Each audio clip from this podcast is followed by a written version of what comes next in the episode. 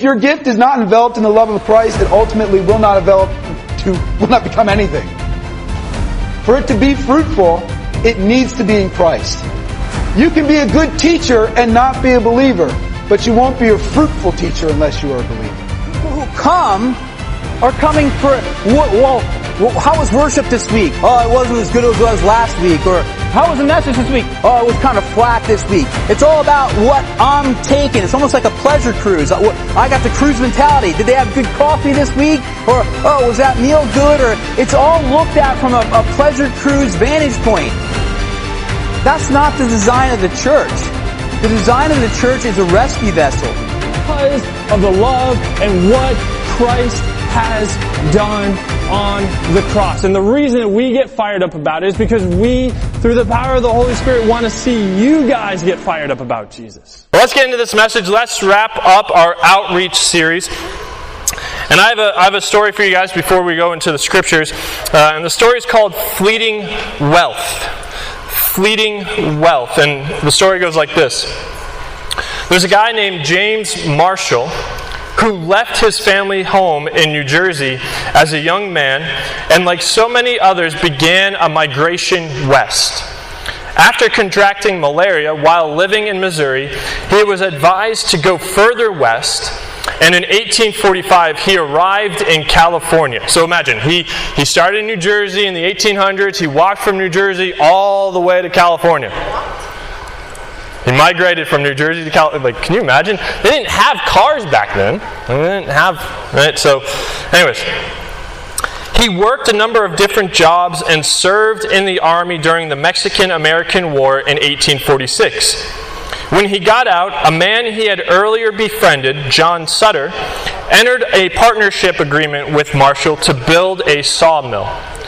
When they discovered that the spillway they had constructed was too narrow to handle the amount of water needed to operate the mill, they began the process of enlarging it. On the morning of January 24, 1848, as Marshall examined the channel, he found large flakes of pure gold, sparkling one of the, sparking one of the greatest gold rushes in history. But, here's the thing with Marshall's story he did not profit from finding gold. His mill project failed, uh, his mines did not produce anything, and he had a vineyard that he bought that went completely bankrupt. So Marshall was trying to make money because he, he found money as his only way um, that made him feel great. It was kind of his God. It was actually was his God. In his old age, reduced to poverty at this point, Marshall died alone in a very small shack. Now the story ends like this Wealth is easy for us to trust. If God blesses us and we begin to accumulate financial resources, we must be on guard against them because we, I'm sorry, we must be on guard because it can become an idol in our hearts. In 1 Timothy 6:17, Paul instructed Timothy these things uh, when it comes to riches and wealth. Charge them that, that are rich in this world that they are not high minded nor trust in uncertain riches, but in the living God who giveth us richly all things to enjoy. Now, some of you guys in here today may be like, oh, I can sit back and relax on this message because I ain't rich. Here's the thing. How many of you live in a home? Raise your hand if you live in a home. Okay. How, how many of you or your parents have a car? Okay. What's that? A car. A car. You know. All right. How many of you have a cell phone? Or your parents have a cell phone? How many of you have clothes? Well, you're all wearing clothes, so. yes. Water. How about drinking water? How many of you all have water? All right. How many of you have an abundant assortment of snacks at home that you can just freely go to, right? All right. How many of you have some type of video game console, an Xbox, PlayStation, Switch? Okay. All right. Here's my point. Here's my point. If you have any of that stuff, you are considered rich. Because only about 1 to 3% of the world population have that kind of stuff. So, congratulations, you guys are rich. So, this message applies to all of us in here today. And here's the main idea, here's the main purpose I want us to recognize from this message and from the scriptures that we're going to read today in Mark chapter 10. And the main idea is that our possessions can distract us from the mission Christ has for us. Our possessions can distract us from the mission Christ has called us. 2 4. And so we're going to go into Mark chapter 10. We're going to look at the first, I'm sorry, we're going to look at verses 17 to 31. And we're going to see about a conversation Jesus has with a young guy who was rich. He was also considered the rich young ruler. And we're going to take a look at this conversation and dive a little more deeper into what Jesus wants us to ultimately see and maybe challenge us to figure out what possessions or riches that we have that may be unfortunately turning into an idol. So if you guys return with me to your Bibles in Mark chapter 10, starting at verse 17. And if you don't have a Bible, I encourage you to partner up with a friend, or we also will have it on the screen tonight. so, Mark chapter 10, starting at verse 17.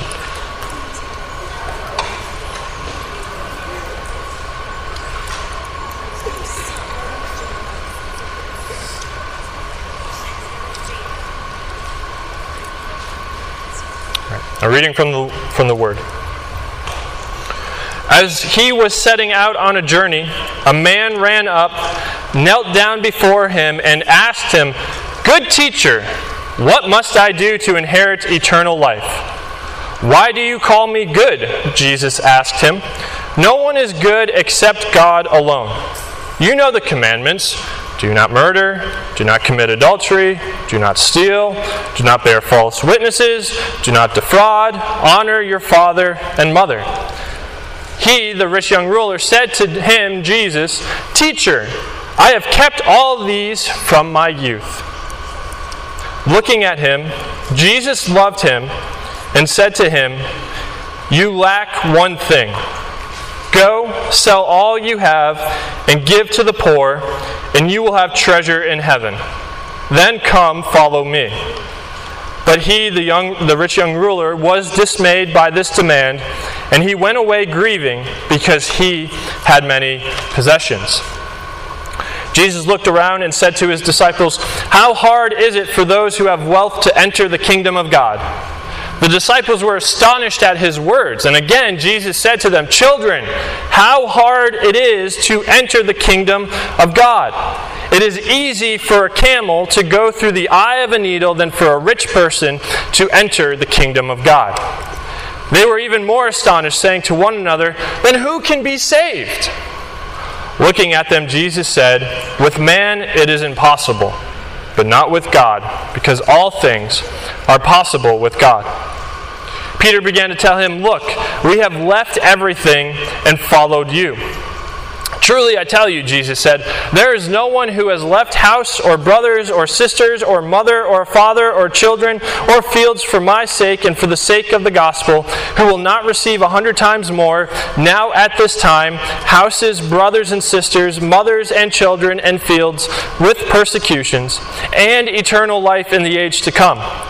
But many who are first will be last, and the last will be first.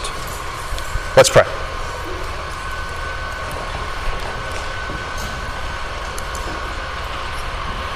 Heavenly Father, thank you for tonight, Lord. Uh, thank you for everyone uh, that is here this evening, Lord. Father, thank you that we have the freedom by your grace to uh, come together with humility to your word and learning the truth of what you call us to do, Lord Jesus. Holy Spirit, would you open our hearts and our minds and our ears to, to the truth of what you are teaching us here today, Lord God? And I pray that if any of us in here, if we struggle with some of the possessions that we have or, or the demands that even maybe you would say to let them go. Father, I pray that uh, we can come to you with humility, asking for your forgiveness if we made anything of our possessions out of idols, and asking us to, to strengthen us to, to keep you first in all things, Jesus. Christ, we thank you, praise you, and we give you the glory and thanks in Jesus Christ's name. Amen. All right. So, and if you're following along on notes, which I encourage you to do because you're going to need them for your small groups, in the first section, in the first section, that's called "What is the question?" Uh, th- what this question tells us about mankind, or what the question we all ask. I apologize. We see in verse 17 that this rich young ruler sees Jesus coming. And he must have heard about Jesus. Uh, he probably saw things of Jesus that he desired and what he was doing. And he says to him, Good teacher, what must I do to inherit eternal life? In this question, there are two things that we, we can take away from it. Number one, that there is eternal life. Okay? That there is eternal life. And this is a question every single one of us ask, whether you want to deny it or not. This is a question where people ask about eternal life. Is there eternal life? And, and how do I get there? Which we'll talk about here a little bit. Because in Ecclesiastes chapter 3, verse 11, Solomon wrote this He has made everything appropriate in its time. He has also put eternity in their hearts, but no one can dis- discover the work of God, the work God has done from beginning to end. So, God, when He created us in His own image, He put eternity in our hearts. That's why, you know, Solomon also wrote and this one, this one gets controversial sometimes, but in Ecclesiastes as well, Solomon also wrote, "It is better to go to the house of mourning than it is to the to a feast of a table." And, and the reason for that is because in any time there's a tragic event that, that leads to someone dying or something like that, it always brings the question up again: Where did that individual go? Or better yet, it brings up a question to you or other people who are in that, that room at the funeral or the memorial service. Well, what's going to happen to me after this time on earth? Because I don't know if you know this or not, we don't get out of here safely. Uh, death has had a 100% winning rate, and it's going to. And so the question is, well, what happens after I die? Where, where do I go? How do, how do I get this eternal life? And a couple of weeks ago, Craig Bach did an amazing job talking about that and the importance of knowing who Jesus is. And so the question that the rich young ruler, maybe you're asking here today, well, how do I get it? And maybe you've heard some things that, well, if you just do enough good works to balance out your bad works, you'll get to heaven. We're, we're going to talk about that here shortly, why that doesn't happen. You've heard, well, as long as I. I feel like I'm jumping ahead, but as long as we don't do what these Ten Commandments say, if I don't murder anyone, if I don't do all these things, I'm, I'm good. Well, we're going to dive in a little bit deeper there too oh, well, as long as I have all these possessions, or, or, or actually, since I live in America, and America tends to, most people tend to say I'm a say they're Christians. As long as I say I'm a Christian, I'm good. That doesn't work either. See, there's only one way to get to heaven, and that's through Jesus Christ. Because Jesus Christ is the only Savior, He's the Savior the only one who willingly gave his life for our sinful nature, for our sins. He's the only one. And you could hear about other gods and goddesses or whatever, but Jesus is the only one. And so we see here in the second point of self deception in this conversation with the rich young ruler and, and Jesus. So he's like, All right, Jesus, how do I get to eternal life? How do I inherit it? But Jesus starts off by saying, Well, why do you call me good? Why, why do you call me good? The only person that's good, the only being that's good is God. And what he's saying here is like, what, what, why do you think I'm morally good? The only one that's good, who's perfectly moral, is God. And there's been this bad habit that flows through from time to time, even in Christian circles, like, well, that person's a good person. Yeehaw. Not sure why I'm talking like that. That guy, that gal over there, they're, they're, they're a good person, y'all. That little sunny boy. I don't know why I'm using that today, but anyways. No. but, but there's this idea that we're all good, like everyone's good, even though maybe that person did murder someone or steal from someone. All these, all these different things, but we still have this idea that we're somehow good, but but we need to recognize that we aren't, that we aren't perfect. And that sometimes we can self deceive ourselves in thinking, like, yeah, I, I was pretty good today. Eh. First John tells us that if, if we say we don't sin, we call ourselves liars and, and we're actually hindering our Christian walk and making Christ look like a liar. But, anyways, Jesus goes on and asks him, No one is good except God alone. And you know the commandments do not murder, do not commit adultery, do not steal, do not bear false witness, do not defraud, honor your father and mother. The rich young ruler said to him, Teacher, I have kept all these from my youth. I'm smiling at that because that was me. I, I, remember growing up in the church that I grew up in, if I kept my P's and Q's and, and said a couple prayers, and uh, I, that meant I was good.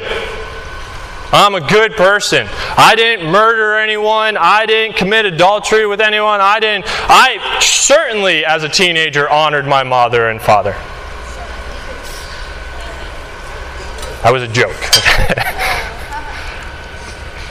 But let's dive deeper here. Let's uh, like because maybe you're going through this. like, yeah, I've never murdered anyone. I've never, you know, committed adultery. I don't even know what that is. I never stole anything like P. Mike did with the Furby keychain. If you don't know what I'm talking about, go listen to an older sermon about that. Let's dive in on this one. This first one. I've never murdered anyone. I, have never personally taken a knife or a gun and murdered someone. I've never done those things. I must not be a murderer. But Jesus said in his Sermon of Mount says, if you cried out saying that you hated someone, you've already committed in your heart. How many in here ever before said, in their heart of hearts at times, you were so angry, you were thinking, I really hate that individual right now? Every hand should be up. We've all have thought it at some point. So, according to Jesus' standards, you would be considered a murderer. Well, I never committed adultery. I've, I've never, you know, I don't know what that means, but, but Jesus said if you looked at someone with lustful eyes, you've committed adultery or you've committed sexual sin. Well, I, I, never stole anything from a store or, or I never stole money from anyone. But Jesus kind of raised the bar there too. How many of you have ever been on a job before? And you know you're supposed to be working, but you've actually been playing a game on your cell phone. Or been, you know, searching the web, trying to buy something when you're supposed to be working, right?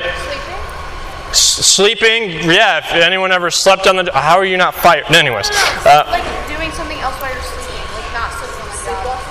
No, like if you're like on your phone when you're supposed to be sleeping. Nah, that's not what I mean. Anyways.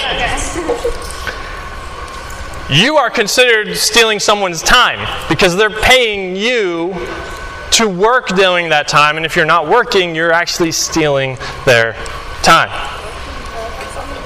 And then honoring my father and my mother. How many of you, or even a, an authority figure, how many of you at any point, whether it's your mother or your father or your teacher, and you thought to yourself, I do not want to do what they've told me to do? Oh, mom and dad. You're so mean. Why can't you get me that new iPhone 17? Nah, it's only iPhone 14, I think. I think so, yeah. I don't know. Going on 14, right? Anyways. Or uh, an authority figure at school when a, when a teacher tells you to, you know, not do whatever part of the class rules and, and you don't listen or you rebel against it. You, you are not submitting to, to those people. You're not honoring them. And so be careful when you read those Ten Commandments. Be careful, honestly, look up here for a second. Be careful when you read the Word of God and, and you, you hear what God is saying, like, hey, be careful about sexual sin, be careful about honor, if you're not honoring people, be careful about stealing, be careful all these things. Be careful to not be deceived and be like, check, I'm good there, I'm good there, I've never done these things. Because what you're saying is that you are God. None of us in here are God. None of us in here have lived perfect lives. And so, what Jesus does after the rich young ruler, who is self deceived here, like many of us have been at one time or, or fight through that from time to time, Jesus looks at him with, with love. I love that. In Mark 10, starting at verse 21, Jesus looked at him with love and said to him, You lack one thing. Go sell all you have and give to the poor, and you will have treasure in heaven. Then come follow me. What do you think that one thing the rich young ruler lacked? What do you think? What do, you think is that one thing the rich young ruler lacked? Caleb. And he didn't lack money. He had enough money. Aiden. He lacked faith. Right? Faith in who, though? Let's get even more specific. Faith in who? Jesus, yes, faith in the, in the living Lord. Because what did we read in Exodus in those first few verses? The Lord said, Love me with all your heart, soul, mind, and strength. Have no other gods before me. What the rich young ruler lacked there in that moment is that he had an idol. His money, his possessions, his riches were his false God. And he thought those things made him who he was. And when Jesus says to him, Ah, but you lack one thing, give those things up and come follow me. And we see that he's upset and, and he, he's like, I, he, couldn't do that. He trusted in his money and his possessions so much more than Jesus that he walked away. And there's maybe some of you in here tonight, and we're going to talk about this a little bit later, but maybe there are things that you trust in more than Jesus, and you think right now they're giving you comfort, and maybe they're giving you some temporary comfort, but at the end of the day, they will never, ever, nothing of this world will ever fill your soul, will never quench your thirst, will never satisfy the hunger of your soul. Only Jesus Christ will because of the truth that he says, the, the, of what he has done. And Jesus goes on to say to his disciples after the rich young ruler leaves, like, just imagine that for a second. Like, imagine you're part of Jesus' crowd here for a moment, all right? Jesus is here, and Jesus is having this conversation, and I'd like to think this is conjecture, so take it as it is. We don't know this for a fact. But, but the disciples, the 12 disciples and the apostles, probably see this rich young ruler and be like, yes, he's our guy. Or gal. But this is a young man, so our guy. He's got all the money. He's got all the power. Jesus, this kingdom that you want to set up, we're going to do it because he's the guy. And Jesus has his conversation with them, and he starts walking away. And the disciples are like, wait, no, come back. Where are you going? No. There goes our kingdom. Hey, at least it wakes you up. I, whatever. There goes our kingdom, Jesus. He had the money, he had the power. We, we could have. Dog, darn.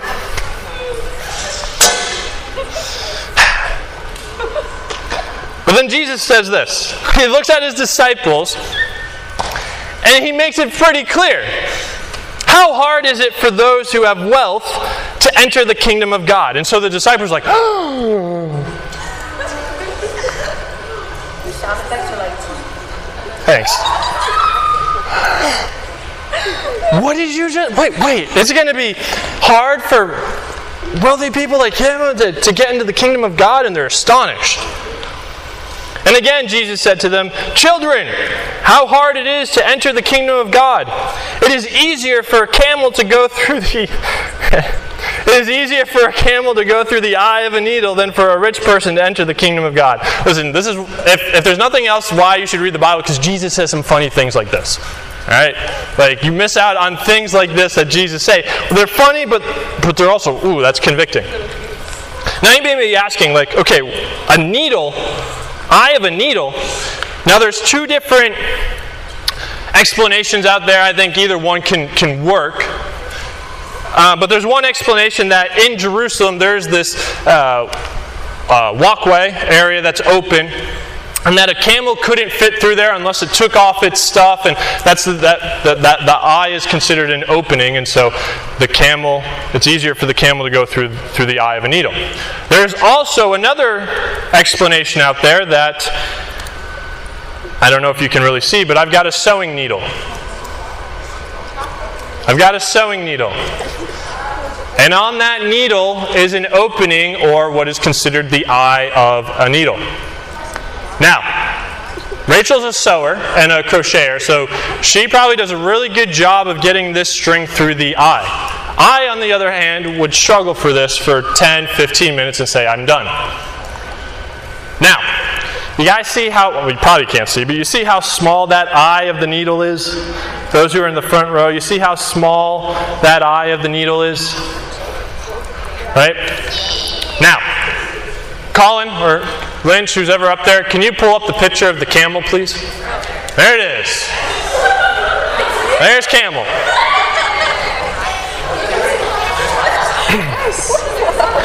now, Jesus, in this hyperbole, listen, I, there's a point to this. Jesus, in this hyperbole, hyperbole, hyperbole, is saying that it is easier for that camel to fit through this eye of the needle than it is for the rich man to get into heaven.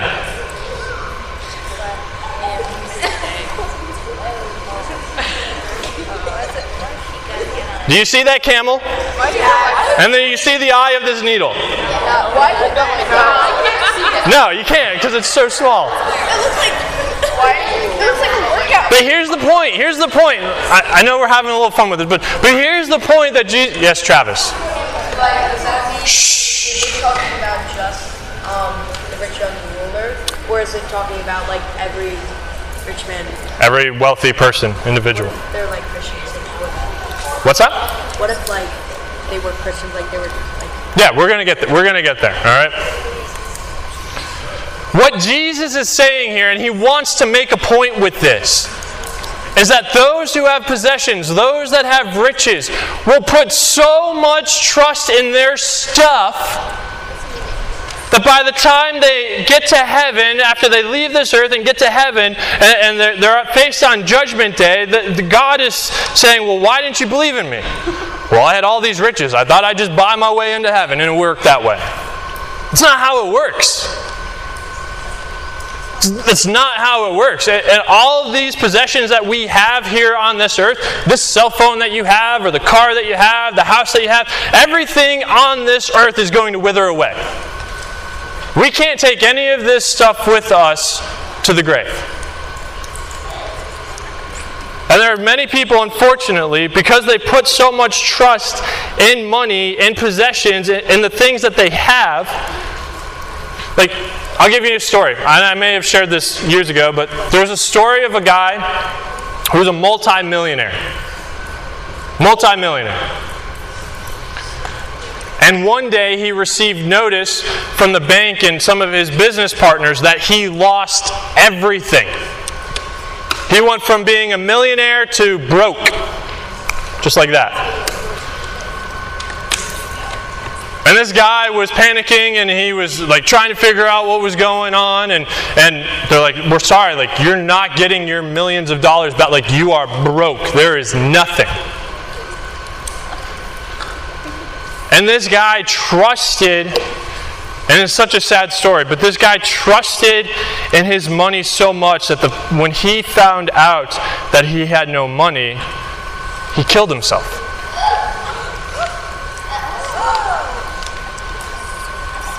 He killed himself. He said, Well, if I don't have money, if I don't have power and wealth anymore, then my life's ruined.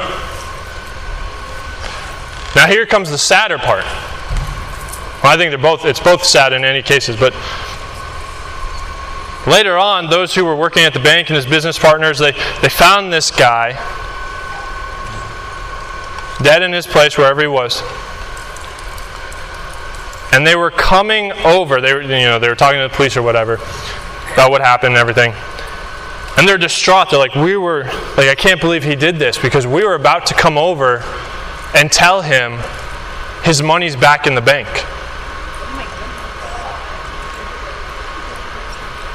Ladies and gentlemen, please do not put your trust in things of this world. Do not put your trust in money or and I'm not saying any of this is bad. Like cell phones and that they they have good for them.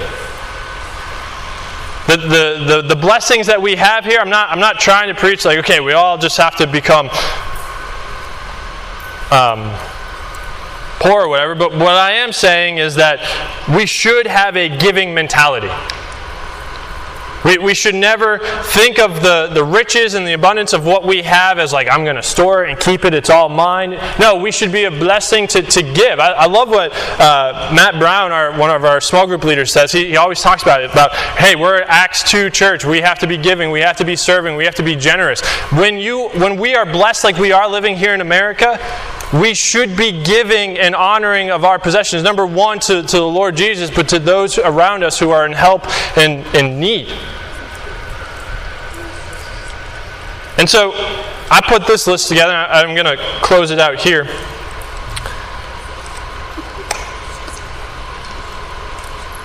Just like Jesus asked the rich young ruler to give up his possessions and, and things,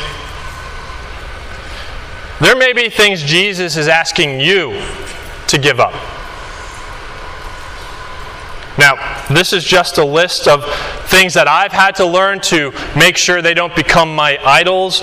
Or, or so I'm going to list off just 10 things that I felt like in my life. Uh, uh, before I was a Christian, even as I gave my life to the Lord, that you know these things I've made idols before. And as I'm putting this, listing this list off, and you know you may have your own list, and maybe you would, you, you can recognize some of this with your list as like, like oh yeah, I agree with that. Here's the thing me sharing this list is not me trying to put someone down. It's not me trying to shame anyone. It is me just saying that there are things in this world that we can rely on so much more that we think they're a greater power than Jesus. And so this isn't to shame you. This isn't to be like, oh man, I'm a bad. Like, just listen to what I'm trying to say here. Listen to what maybe the Holy Spirit's trying to, to speak to you about. And maybe these are things that you just need to let go of. Or really set boundaries on using these stuff. So, number 10, things that Mike Kubis made idols into. Number 10 was emails and texts. Emails and text messages. I remember when I first got my first cell phone, which was a TracFone. Does anyone even know what a TracFone is? It was a track phone, it was blue, and the favorite game was Snake. yeah.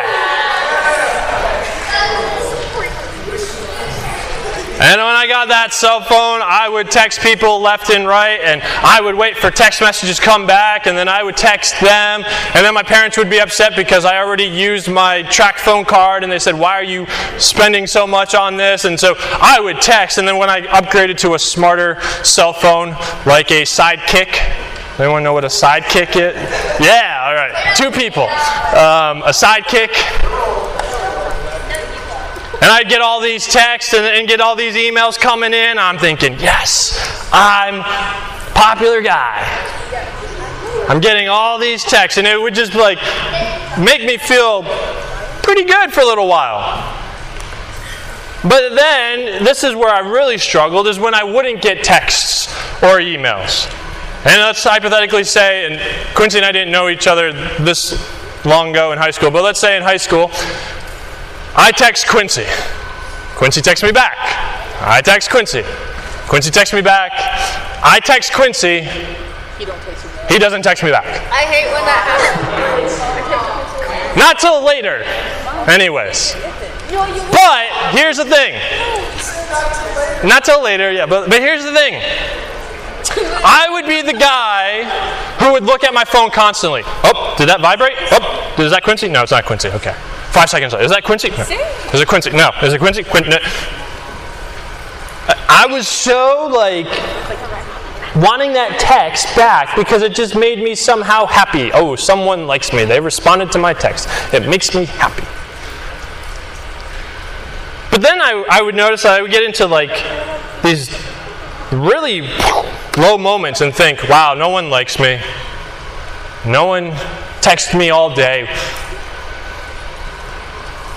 Are you making emails and text messages an idol to fill a love tank within your soul? Number nine thing that Mike Kubis made into an idol buying. Wow. wow. All right. Number nine thing that Mike Kubis made into an idol buying new stuff. Yeah. Yes, like watches, Shoes. shoes, the latest technology. I would, I would just want all the new stuff, and because the, the reason was I thought those would make me cool. I don't know what being cool means, but I thought it'd make me cool and popular and, and liked because I had all the latest and greatest things. But it actually got me into debt. And I know some of you, you're not there yet. Some of you are seniors, and may, I don't know, does anyone in here, I hate to ask this, but does any of you students have a credit card? Wow. Okay. Do you know how to use the credit card wisely? Let's go that second. Credit, credit card. Does anyone have a credit card? Okay. Well, here's the thing. I got my first credit card when I was 21. $5,000 What's the limit? was the limit. I thought I was rich. $5,000 credit card. I bought a bunch of new stuff, maxed it out, and I couldn't even pay the bills. No, I didn't realize I had to pay it back at the end. That's, that's just the lack of financial education I had. But the reason I bought the stuff is because I thought it would make me feel good, it would make me happy, but in the end, it made me miserable and tired and frustrated that I had to pay a $5,000 bill. So is buying new stuff something that you make an idol? Number eight thing that Mike Kubis made into an idol television. Watching too much television. Number seven thing Mike Kubis has made into an idol before food, especially sweets. Chicken wings, though. I love chicken Number six thing I've made into an idol video games. Couldn't be me. Number five, watching sports, especially during playoff time. The Giants haven't made the playoffs next I wasn't talking about football, okay? Number four, money. It kind of goes along with buying new stuff. Money. Uh, number three thing I made an idol, being busy. Just running around, being busy, doing all these things. Oh, I'm busy. I'm over here. I'm over here. I'm over there. But but it made me tired. And I thought being busy meant that I wasn't missing out on certain things, but in reality, it just wasn't helping. Number two thing I made an idol was the news. I thought everything on the news was truth and honest, and that the news would somehow get me through whatever situation I'm going through. And the number one thing that Mike Kubis has made an idol into before It's Instagram and Facebook. I do have Facebook. Yes, I am. I'm. Thank you. I appreciate that. Listen, I, I want to talk about this one briefly. This this number one thing, Instagram and Facebook, because I remember when Facebook first was really becoming popular, and I was about to graduate high school and go into college, and a lot of my time was playing Farmville. My mom has that game. You can play it. Okay, okay, it wasn't. Okay. I would play Farmville a lot. I would, you know, post a status every five seconds. I would, I would talk about what I would eat or what I was watching. All these different things on Facebook. Be scrolling through. What? If I look back at your Facebook account, are those posts still on there? No, they're not. Dang it. No, they're not. I don't think they are. Anyways. Anyways. But I would be consumed so much by Facebook and, and the likes that I would get. And same thing on Instagram when Instagram first came around. Like, oh, it's just another social media platform. Let's see how many likes and followers that I get. And listen, if you get people who like your stuff and follow you, that's, that's great. But what are you chasing? No, guys, focus here for a second. Because some of you guys really struggle with this, whether you want to admit it or not. You're so focused on how many followers that you have, so many likes that you have, that if you don't have a certain amount of likes, or if you don't get 10 likes within one second, you're freaking out. Like, oh my goodness, I don't have the right picture, or I didn't pose the right way, or whatever it is. Listen, all those people on Instagram and Facebook who I would like to call it fake book from a lot of it, who are liking your stuff and, and, and, commenting or whatever, if you were to call them in the middle of the night saying, hey, my car broke down, I need your help, most, if not all of them, would not show up. But here's the thing you got real friends in here.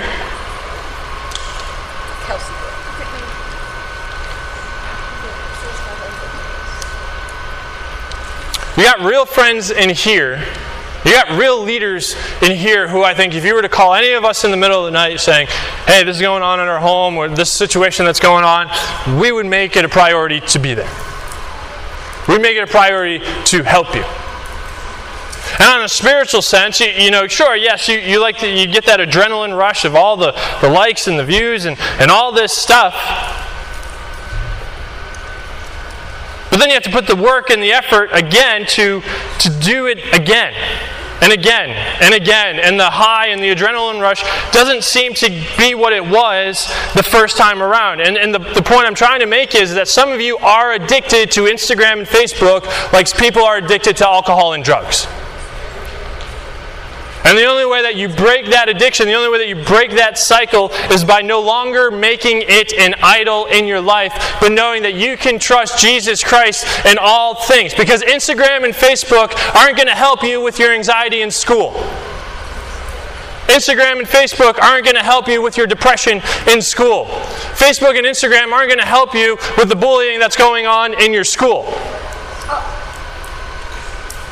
The only one that's going to help you get it through all those different things is Jesus Christ. And if you learn to trust in Him, to walk in His ways, rely on Him in all different ways, and knowing that He is your Heavenly Father, that He is your friend, that He is the one that came to die for your sins, man, your life's going to change. And I know I may be talking to the, to the crowd here, but I think sometimes we, we need reminders of this. I need reminders of this. Like there, there could be times, like I said, I'm a big sports guy. Especially come basketball time when the playoffs are happening and rooting on Steph Curry and the Golden State Warriors. I'd love to stay up every night and watch a game or highlights and, and really get into it. But if, I, if I'm not careful, that can be a real idol and distract me from what Jesus has called me to do. What's, what's your list? And you're going to be challenged about this in your small groups, which we're going to go to shortly. But, but what's your list? And you may be thinking, we'll close out with this. You may be thinking, ah, Mike, it's, it's not that big of a deal. you know, I, I put all my trust in this cell phone or money that I have or money my parents had. Mike, it's, it's really not that big of a deal. You can think that. But Jesus made it a big deal. Jesus made it a big deal. Jesus made it a big deal that he makes it clear twice that, and using an exaggeration of a camel going through an eye of a needle is more possible than those who trust in their riches to get into heaven. On the day of judgment that we're all going to face someday, hopefully not anytime soon. But on that day, when you, when you stand before God Almighty, in his presence where the two cherubim are at and he is where he is at and you are in heaven and that judgment is happening and he said and he says and asks you questions and you're thinking well i put my trust in instagram and facebook. I put my trust in the news hey that money you gave me i really trusted in that so much so i didn't do anything for the kingdom of god i thought i'd actually give you the money to get me in None of that's going to work. None of that's going to work. What, what's going to work is when, when you humbly say to the Lord God, God, I'm a sinner saved by grace.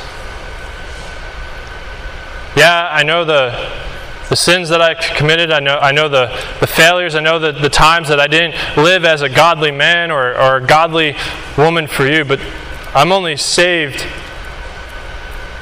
by the grace and the mercy of who Jesus Christ is.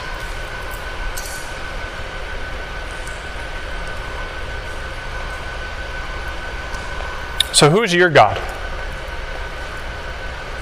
That's a question I really want you to ask yourself during small group and even home the rest of this week. Who's your God? And whatever you made your God, is that really worth following? Let's pray. Heavenly Father, thank you for tonight, Lord. I thank you for everyone that is here, Lord. I thank you for the convicting truth of this message, Lord. That while we are blessed with all the things that we have in this country, and God, we thank you for them, you warn us to not let those things become our idols, not let those things become our God. Because Jesus, you are our God. You are our Lord. You are our Savior. And Father, I pray right now for, for all of us in here. If there are things that we've made into idols, if there are things that we've made into to false gods, Lord, I, I pray that we have the courage to, to repent of those things and turn away and set up boundaries that may need to happen, or even maybe, as, as you say, just cut it off and, and not have anything to do with them. Father, as we go into a time of small group, Lord, I pray that it's convicting and it's challenging and encouraging for us to continue to live a life that glorifies you. God, we give you thanks and praise and glory in all things that you're doing. In Jesus Christ's name we pray. Amen.